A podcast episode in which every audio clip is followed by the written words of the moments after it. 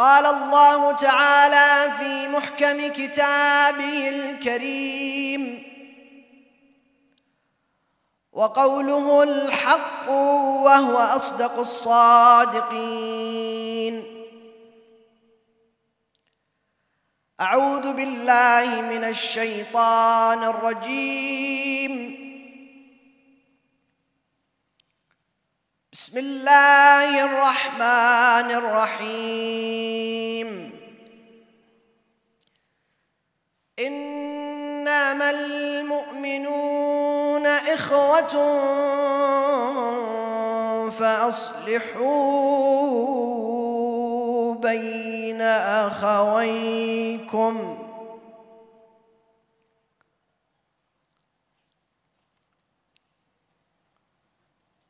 The concept of unity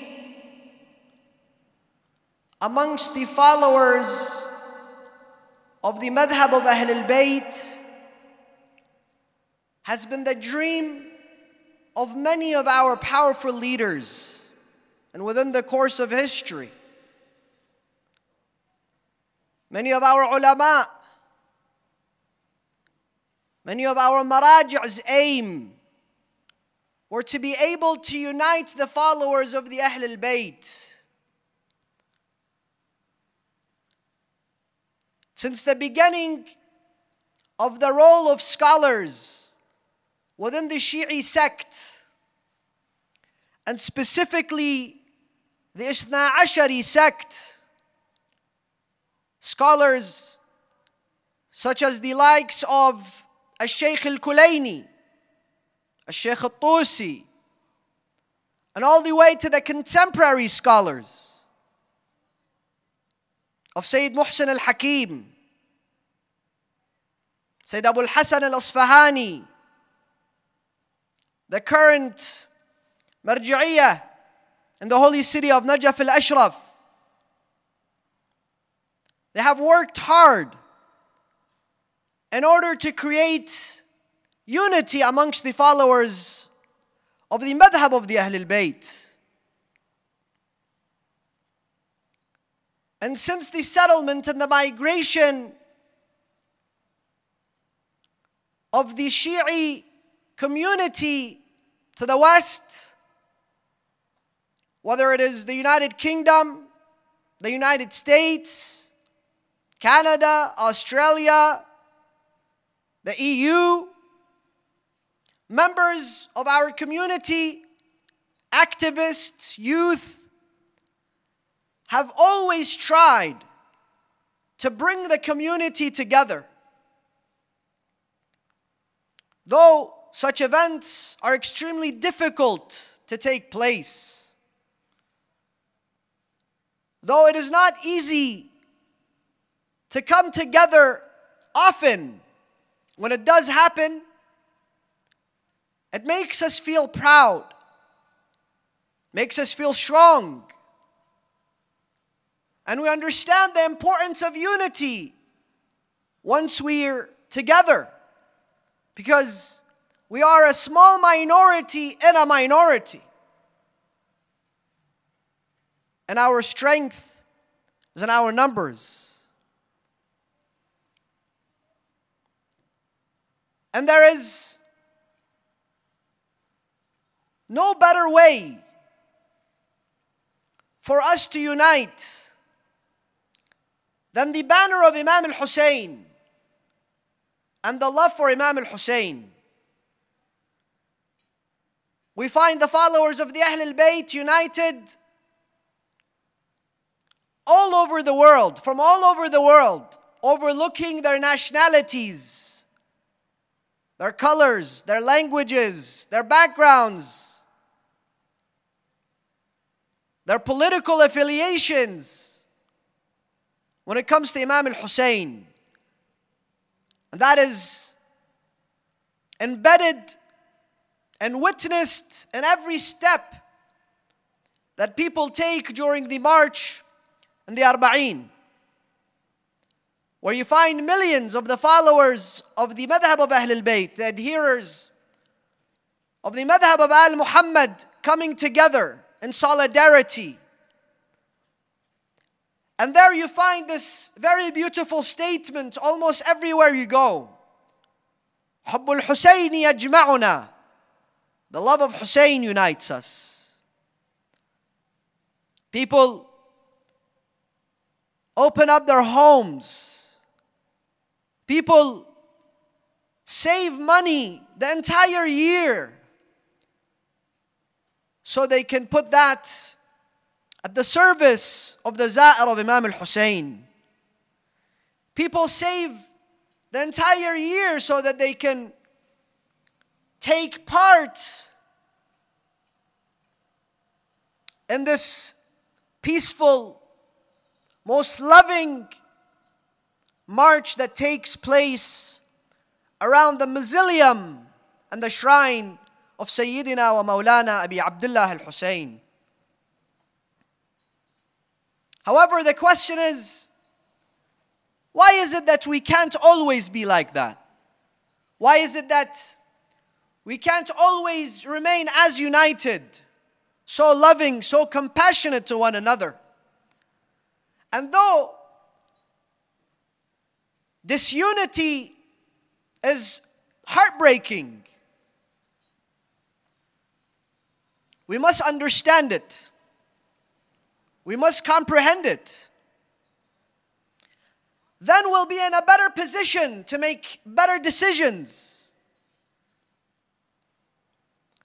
Before I engage in the discourse this evening and in my presentation this evening, I'd, like to make something extremely clear. I'd like to point out a flaw that I often see I come across this issue almost everywhere that I go, almost every community that I visit. At times, I believe many of us are under the impression that it is okay for us to speak of our personal opinions about the leadership of our community specifically the maraja, the ulama, the fuqaha. And I've come across individuals who publicly attack certain scholars, certain ulama. And when you ask this individual, excuse me, what exactly is your background and your profession? Uh, let's say they'll say something like, you know, I own a 7 Eleven or I own a restaurant or a Dunkin' Donuts. Have you ever spent time in the seminary amongst ulama? Are you a scholar yourself? Are you at least a student of the Islamic sciences? And the answer is no. Have you spent time at the seminary, at the hawza? And I can tell you, most of those people, the longest period that they've actually spent in a seminary would be the two days layover they have in Najaf. While they land in the holy city of Najaf, sometimes they sleep overnight at a hawza, because as you know, the hotels are full capacity. So they'll end up sleeping in the dorms of the hawza. That's the closest they've probably been to the seminary. And on the way back, they may spend another night at the hawza.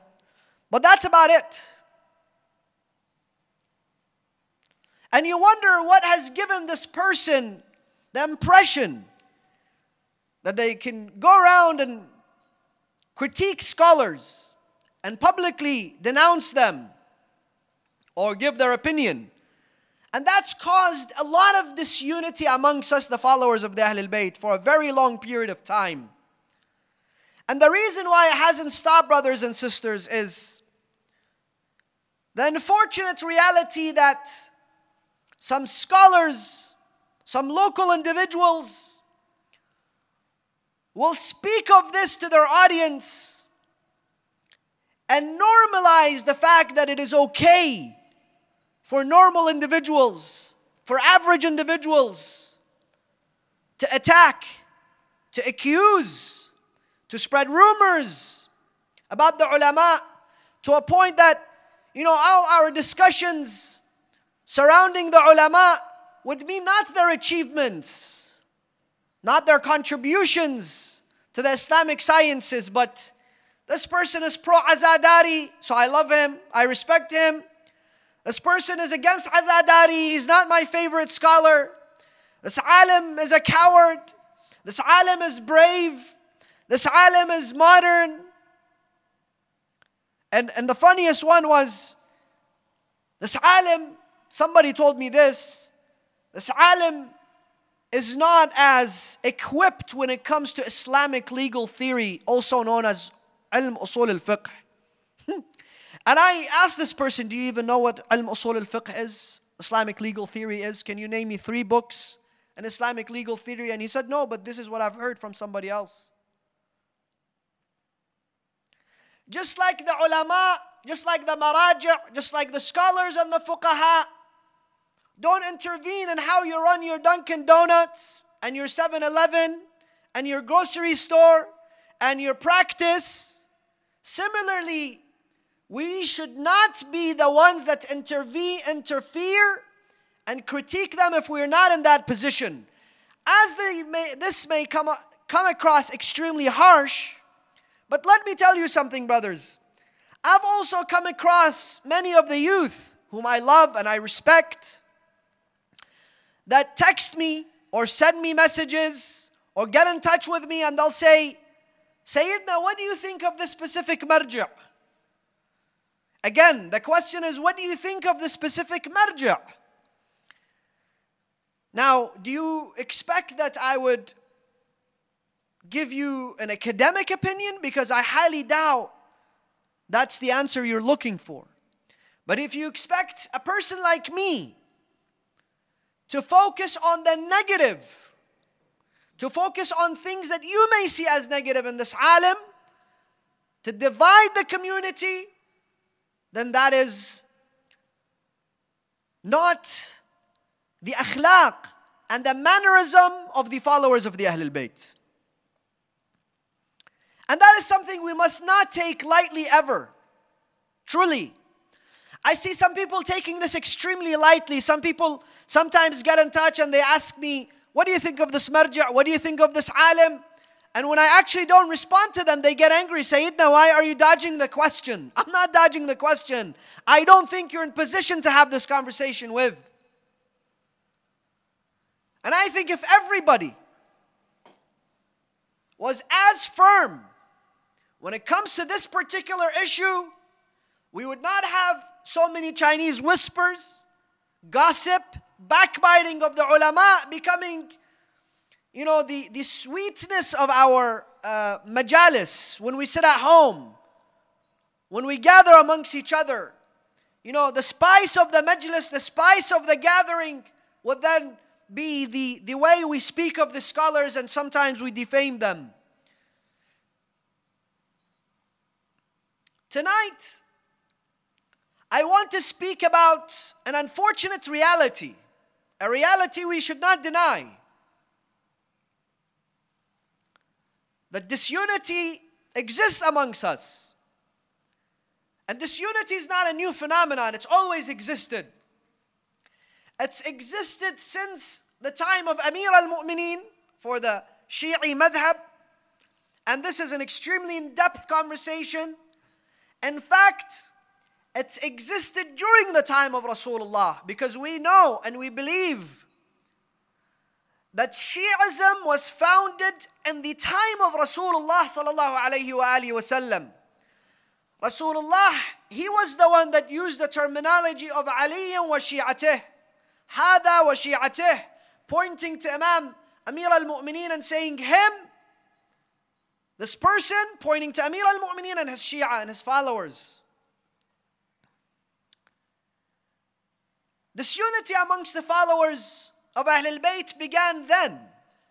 And after Amir al Mu'mineen, and after Imam al Hussein, and in the time of Imam Zain al Abidin, and in the time of Imam al Baqir, and the time of Imam Musa ibn Ja'far al Kadhim, the time of Imam al Jawad, the time of Imam Hassan al Askari, where you literally would find tens, if not hundreds, of fractions and sects and schools within the Shi'i madhab.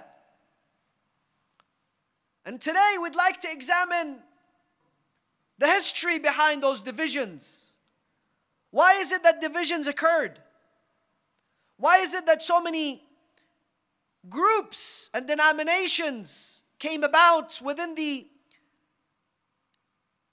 household of those who adhere to the madhab of Ahl al-Bayt? And I'd like to do that in the following manner. I'd like to examine three main causes. There are many more, but those are the main three reasons why divisions occurred and continue to occur until today, and six schools of thought that were established, came to life, came to existence because of those three reasons.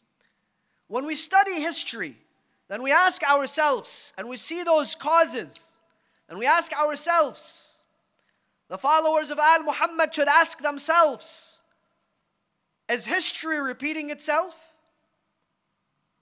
Is there a way for us to learn from history and avoid making the same mistakes? Is there a way where we can avoid further disunity? Is there a way that we can come together more often, with more understanding, with more love and compassion?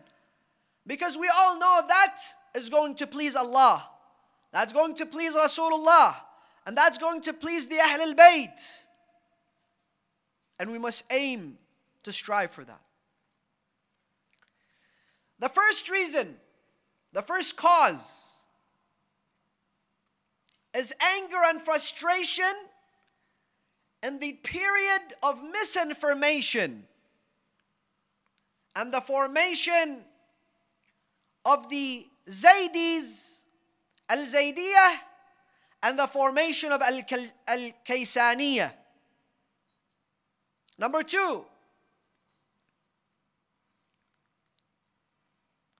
it is the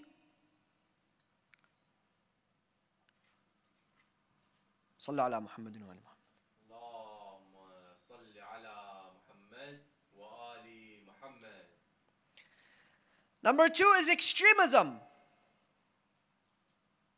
Extremism and the formation of Al Batriyah and Al And number three, it is the corruption amongst the leadership and the formation of Al Khattabiyah and Al Waqifah. Let us examine this topic in depth. Let us try to have an understanding and draw a conclusion. Brothers and sisters, the setup today, the way that we're doing this is, is extremely difficult, as you've all seen. We've already had an interruption, unfortunately. We had a power outage. But I am astonished to see so many people show up to see you so dedicated to the cause of the Ahl al-Bayt, so dedicated to the Aza of Imam al-Hussein. May Allah bless you all. May Allah shower this gathering with His rahmah and compassion. Let us examine this topic after your three loud salawats ala Muhammad wa ali Muhammad.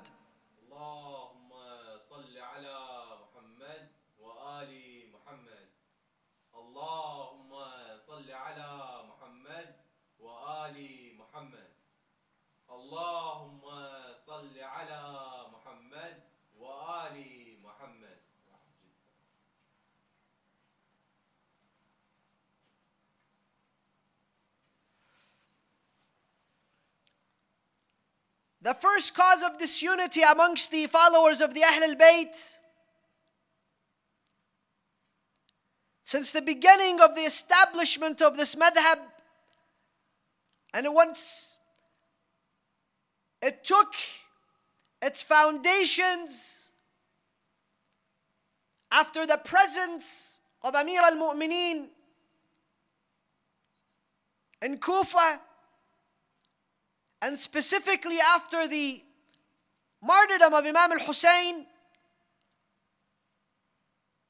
fractions and denominations began to be witnessed amongst the Shi'i household.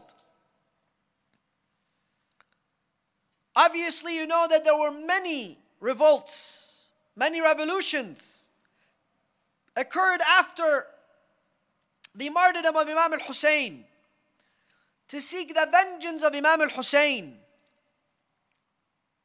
Many of them were not successful. However, the two most successful ones were the ones led by Zayd bin Ali ibn al-Husayn ibn Ali, also known as Zayd al-Shahid. And the other was led by Al-Mukhtar, Al-Mukhtar al-Thaqafi, al-Tha'ir, also known as the Kaysani school. Today, we come across many individuals who are Zaydis. Many of our brothers and sisters in Yemen who have witnessed a lot of hardship, a lot of difficulty and pain in the past few years. They adhere to the school of Zayd bin Ali al-Shahid. Who was Zayd? Zayd, brothers and sisters, was the son of Imam al-Sajjad, Imam Zayn al-Abidin. And he has a beautiful story. When his mother was about to give birth to him, or she gave birth to him, Imam Zayn al-Abidin, traditions tell us, history tells us, he opened the Holy Quran. What we call tafa'ul. He opened the Holy Quran to see what Allah subhanahu wa ta'ala leaves for him from messages. And this ayah came. إن الله اشترى من المؤمنين أنفسهم وأموالهم بأن لهم الجنة. Allah has made a transaction between certain mu'mineen where He buys, He purchases their souls and their wealth and everything they have to offer fi sabilillah. And in return, Allah gives them the grand prize. And that is Jannah. يقاتلون في سبيل الله فيقتلون فيقتلون ويقتلون The 111th ayah from Surah At-Tawbah where Allah speaks of the jihad of the martyrs fi sabilillah those who stand against oppression and injustice Immediately Imam Zayn al-Abidin said, Wallah innahu Zayd. Wallah innahu Zayd. I swear by the Almighty that indeed it is Zayd. Why? Because Rasulullah had spoken of a son to Zayn al-Abidin by the name of Zayd who will become a martyr, a shaheed. And Rasulullah had informed that he will not only become a martyr, but he will be crucified in Kufa. Zayd was a student of his father Zayn al-Abidin. Zayd was a alim. Zayd was a faqih. Zayd was abid. And that's the characteristics and the qualities of Zayd. He's been described to us in history as somebody of extreme taqwa.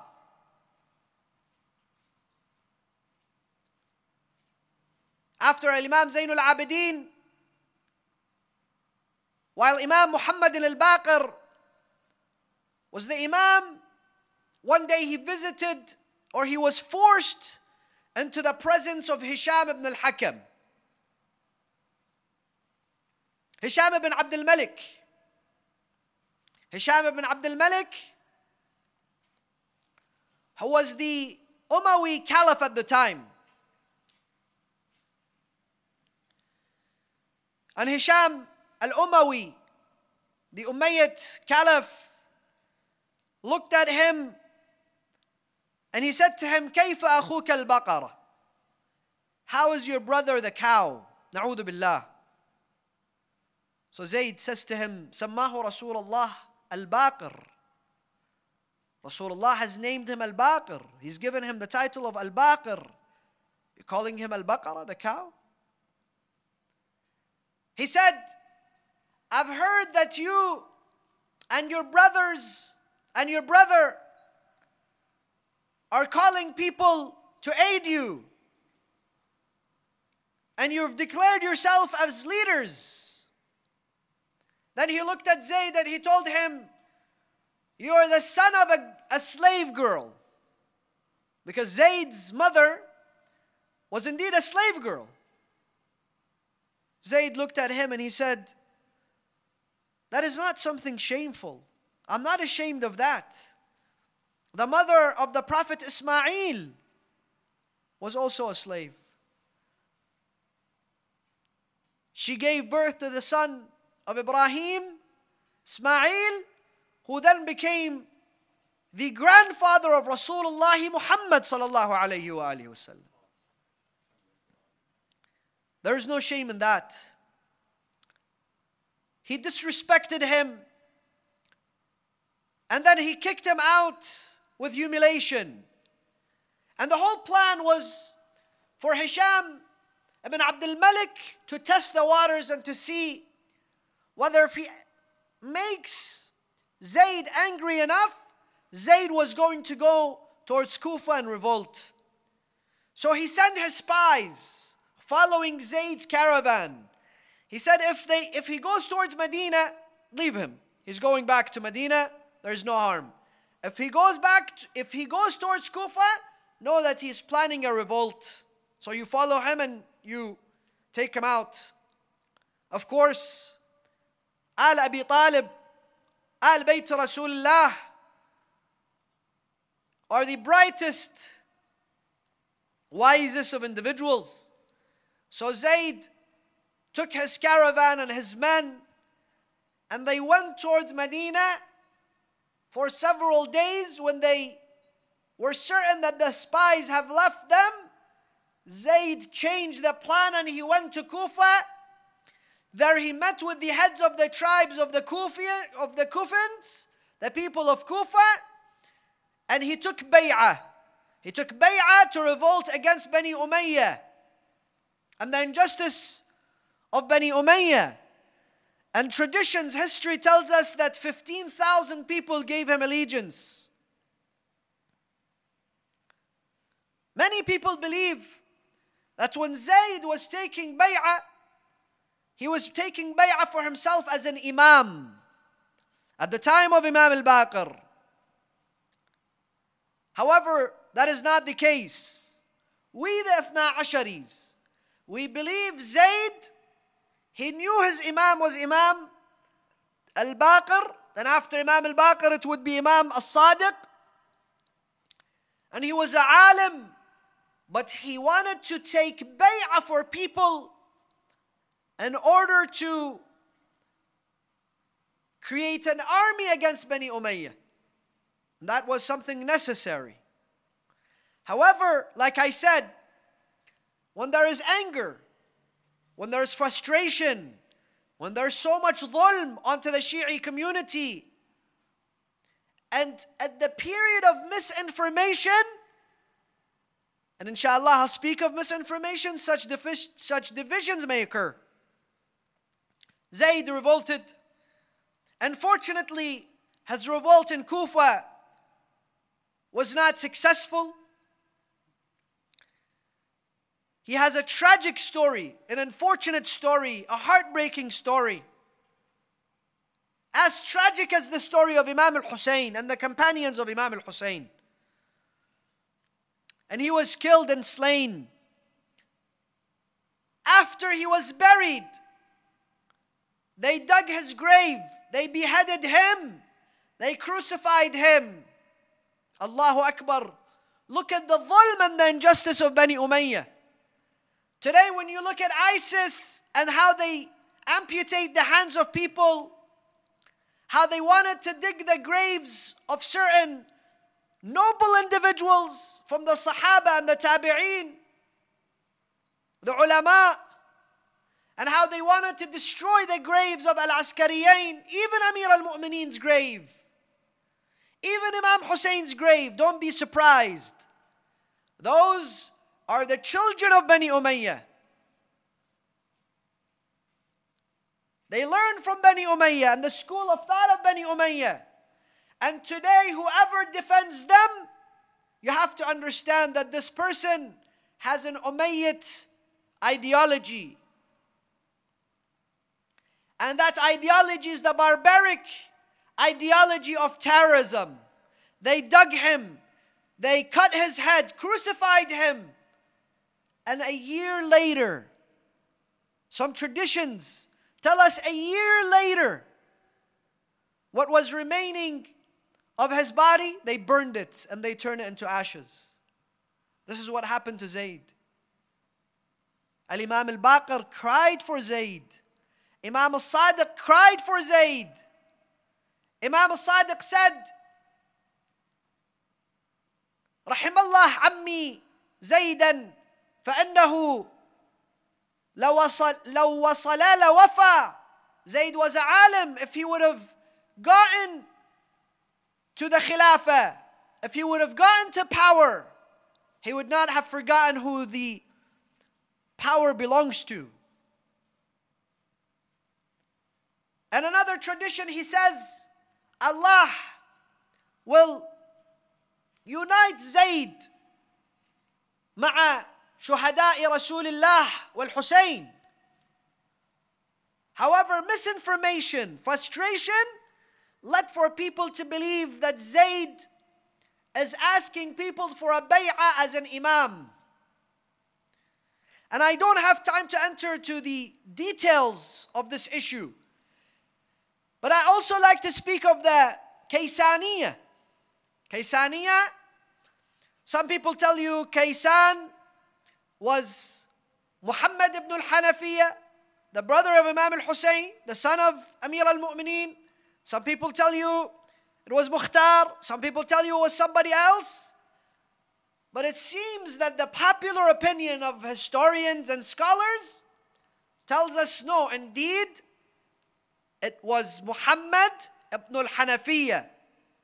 Muhammad ibn al Hanafiya was the son of Amir al Mu'mineen, obviously not from Fatima. He was the brother of Hassan and Hussein, the half brother of Hassan and Hussein. And history tells us that in the battle of Jamal, in the battle of Jamal, Imam Amir al Mu'mineen looks at him and he says, Ya Muhammad, innaka waladi haqqa. O Muhammad, indeed, you are my son. Truly, you are my son. This was seen by some that this meant he should be the Imam after Al Imam Amir al Mu'mineen. Some say no, after Imam al Hussein. And after Imam al Hussein's martyrdom, Muhammad ibn al Hanafiya was the one who motivated the uprisings after the martyrdom of Imam al Hussein and specifically the uprising of Al Mukhtar al Thaqafi, Abu Ubaidah.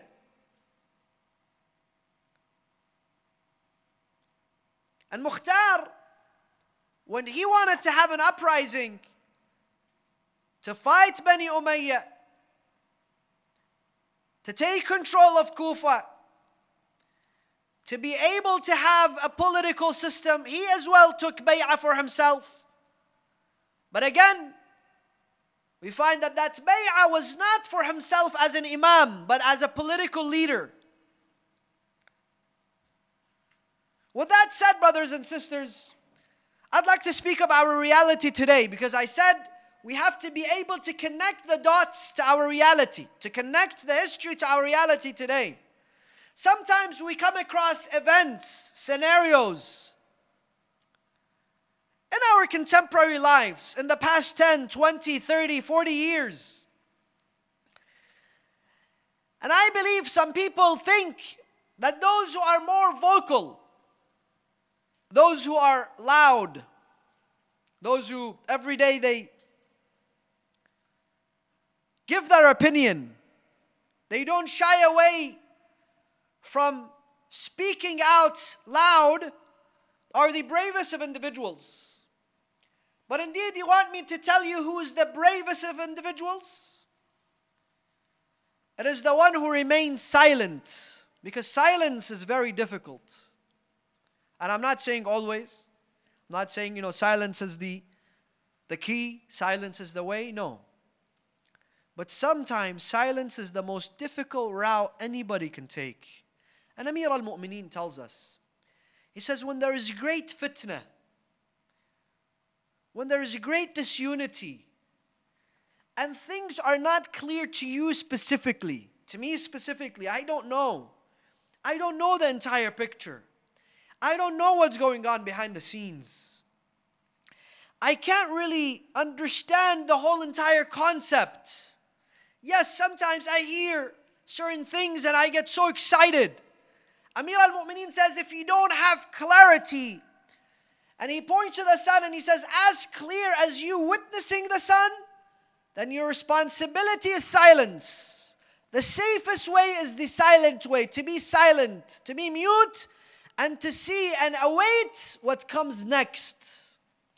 Sometimes the bravest thing a alim can do is to actually remain silent and not to say anything. The most difficult thing to do is to actually remain silent and not to say anything. Sometimes being proactive, making a difference, is by silence and not always having to speak. And we witness this and what happened in Iraq during the civil war amongst Muslims, sometimes in the same city, sometimes in the same tribe, where they were killing each other and beheading each other. The wisdom of the Marji'iyah of Najaf did not encourage a sectarian war and further bloodshed. And it was that wisdom that saved Iraq out of that misery. And this is something that the entire world is a witness to. Number two. Number two is extremism and the formation of the Batris and the Ghulat. Who are the Batris and who are the Ghulat? Though sometimes we hear some people use this term, Batris. Uh, we don't know what it is. Probably they don't even know what it is. the Batris were a group and a sect formed by the name, by a leader by the name of Al Abtar. Al Abtar, a reference to a person who was missing an arm or two he was their leader. Again, he lived in the time of Al Imam Al Baqir. And they were Shias and the followers of the Ahl al Bayt. However, this person had a new vision. And he began to speak about this vision. And he spread this ideology so much until there was a movement, there was a school of thought formed. So they once went to visit Imam al Baqir. And there was Zayd, Zayd al-Shaheed, Zayd al-Alim, Zayd al-Fadil. They came, they greeted al-Imam al-Baqir. And their leader, Ibn al-Akthar al-Abtar, said to Imam al-Baqir, Ibn Rasulullah, are we not supposed to follow the footsteps of Ali ibn Abi Talib? said, yes said Ali ibn Abi Talib gave an allegiance to the first and the second Khalifa. Similarly, we will give an allegiance to the first and the second Khalifa. Imam al Baqir remained silent. Rijal al Kashi, one of our prominent books, tells us of this hadith that Zayd there and then told them أخذلتم فاطمة are you now forgetting the miseries and the stance of Fatima? The stance of Fatima from the first and the second Khalifa? Have you forgotten the stance? The books of the Muslims altogether tell us that Fatima to Zahra became a martyr and in the and until the last moments of her lives of her life she was displeased this, those are the words of Al-Imam al-Bukhari those are the words of many of the ulama and the scholars of the school of Sahaba وهي واجدة على الشيخين being displeased with the shaykhain the first khalifa and the second khalifa so he said to them, This is a form of abandoning the cause of Fatima, being disloyal to the cause of Fatima. Then he said, Batartum amrana. You have created a new division and he gave them the title of the Batris.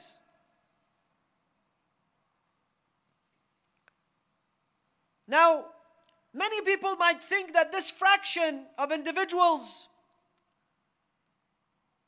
is something that existed in history and does not continue until today. However, we have had scholars, speakers, thinkers, who have been highly influenced by the Batri ideology. Some have categorized the late Dr. Ali Shariati, a person who publicly in his works praised the first and the second Khalifa. Contemporaries such as Dr. Surush, and this in no shape or form is a disrespect. However, this is an ideology. And sometimes this ideology is also an ideology of reconciliation, forgetting our differences, bringing everybody together, making everybody happy, so to speak. Is that feasible is that something achievable, brothers and sisters? You know, if you look at individuals who tell you you shouldn't say this because it displeases a group of people, you shouldn't speak of what's in this book because it will harm the unity, you shouldn't speak of this truth because many people will be hurt and driven away. I say, well, I wish you were there to give this advice to Maytham al-Tammar, to Ammar, to Salman, to Amir al-Mu'mineen himself. Because Amir al-Mu'mineen, he never actually cared about what pleases people. Maytham al-Tammar, he could have escaped being crucified. Ammar could have just remained neutral. فاطمة الزهراء صلوات الله عليها similarly just to please everybody sometimes we ought to take a stance to continue the legacy that is left for us from Rasulullah and after Rasulullah إني مخلف فيكم الثقلين كتاب الله وعترتي the عترة الطاهرة the family of Rasulullah they dictate to us what we should say, when we should remain silent, when we should speak. And sometimes we find that those principles are compromised, unfortunately. Then, on the other extreme, we have the ghulat. The ghulat that lived in the time of Imam al Jawad, They existed in the time of Amir al Mu'mineen, but their formation and, it can, and they continued their formation within the time of Imam al Jawad all the way to Imam Hassan al Askari. And the ghulat are the ones that exaggerate the position of the Ahl al Bayt. The Ahl al Bayt who taught us, they are the servants, the submissive servants to Allah. Imam al Hussein, on the 10th of Muharram, he gave everything he can for the sake of Allah. While all the calamities fell onto him, he says, قد هون ما نزل بي بأنه في عين الله. Allah has a witness. He took his strength from Allah. They attributed godly attributes to the Ahl al Bayt. Or they put them above Rasulullah sallallahu alayhi wa And our ulama, our scholars, the Ahl al Bayt themselves have extremely have been extremely vocal when it comes to this issue, brothers and sisters. And unfortunately, sometimes I see people still involved in this ideology, and sometimes it's literally spoken of right from the mimbar of Imam al Hussein. And we think this is a form of honoring Imam al Hussein. We think this is a form of honoring the Ahl al Bayt.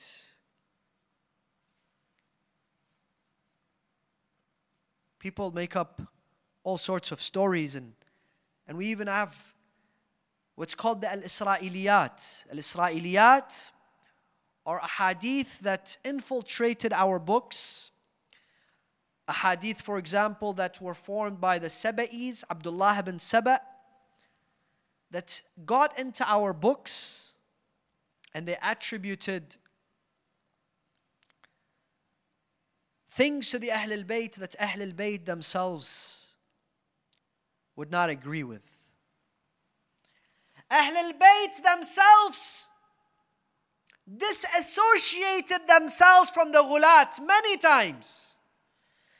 And I remember not too long ago, I heard somebody from the mimbar of Imam al Hussein speaking to an audience of Imam al Hussein and confusing them so much. We don't need to exaggerate the position of Ahl al Bayt and Al Muhammad. Allah has honored them enough. They have enough great attributes for us to learn from,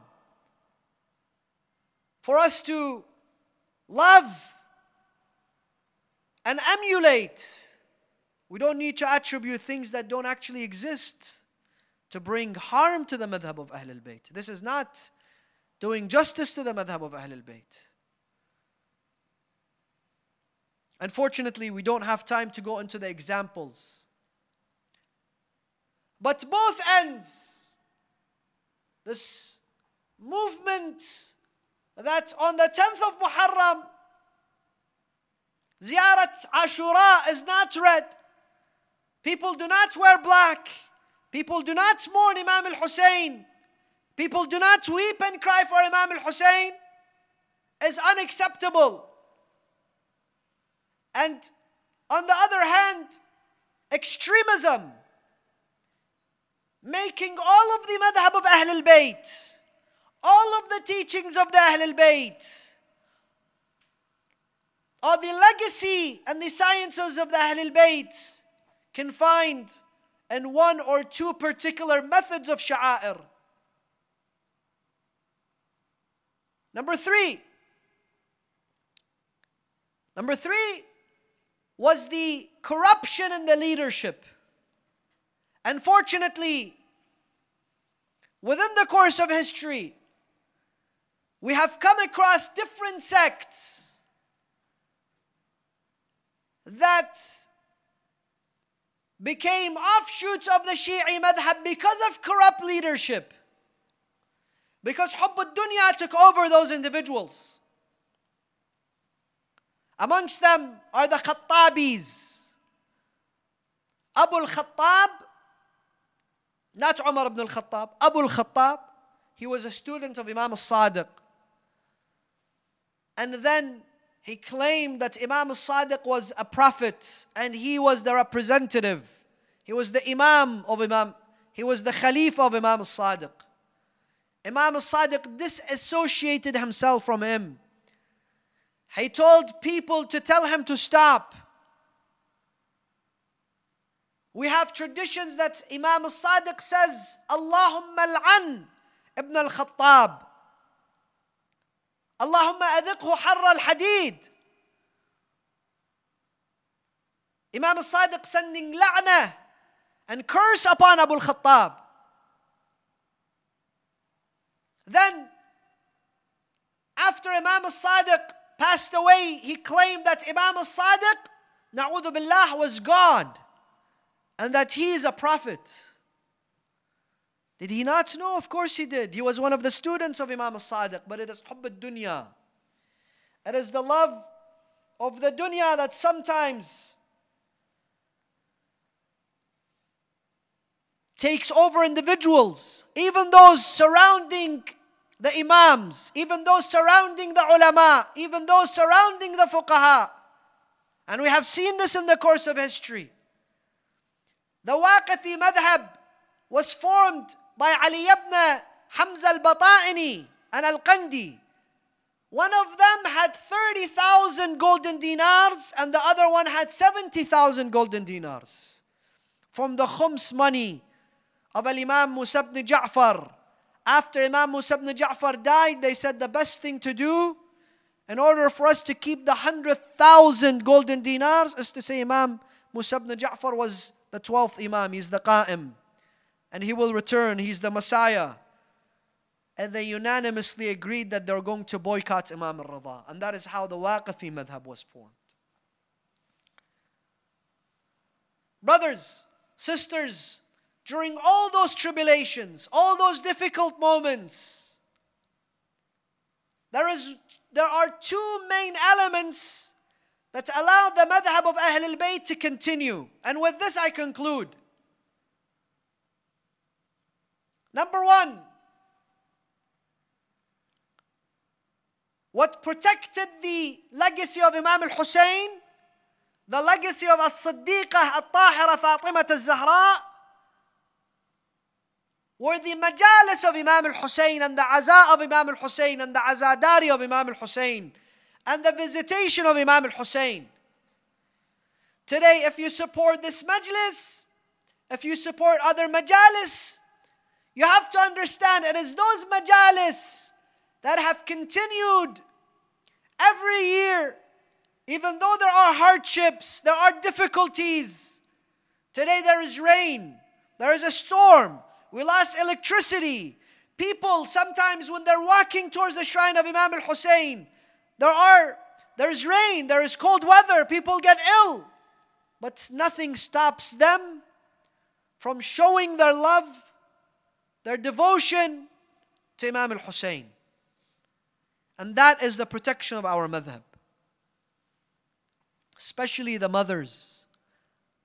The role of the mothers that teach their kids before the month of Muharram begins to wear black. They're the ones that decorate their homes with the flags of Imam al Hussein. They're the ones that drive their children, teach their children to be an azadar of Imam al Hussein. This is the protection of our madhab. And number two, it is the role of the ulama. In fact, some people might question and say, well, does that mean the ulama, the religious institution, are they ma'soom? Absolutely not. Do they make mistakes? Yes. Can they perfect things? Yes, definitely. I said yesterday, can they listen to the audience and to the people and to the followers more? Absolutely. But it is them. It is the role of the Hawza.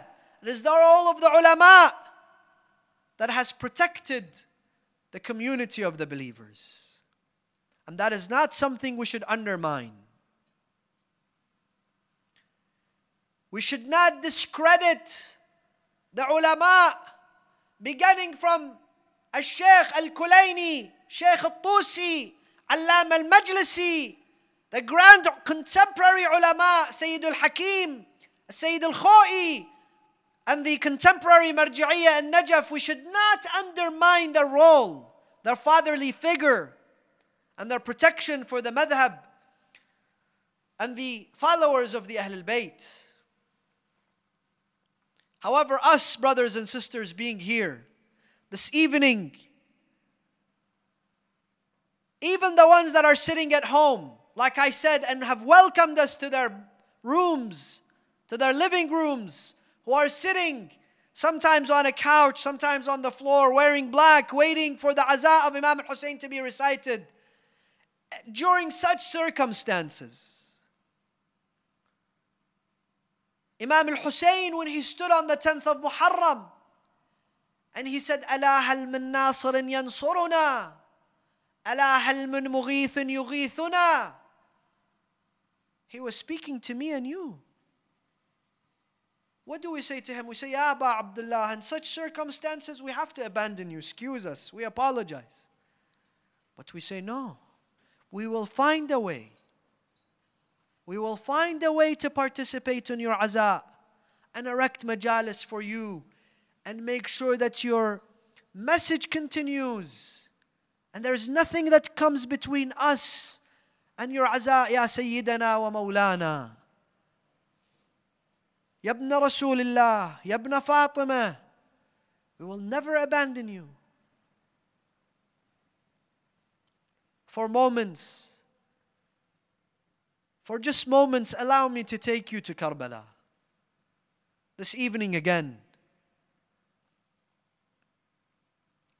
facing the shrine of Al Imam al Hussein, on that land, on that soil that unites the lovers of Hussein, the land of Karbala, the holy land. طبتم طبتم وطابت الأرض التي فيها دفنتم وفزتم والله فوزا عظيما فيا ليتني the Imam الإمام المعصوم says فيا ليتني كنت معكم فأفوز فوزا عظيما It's holy land let us go to that land with our hearts with our souls and let us speak to him and say to him يا سيدنا ومولانا إنا توجهنا واستشفعنا وتوسلنا بك إلى الله. وقدمناك بين يدي حاجاتنا. All of you who have حاجات يا وجيها عند الله اشفع لنا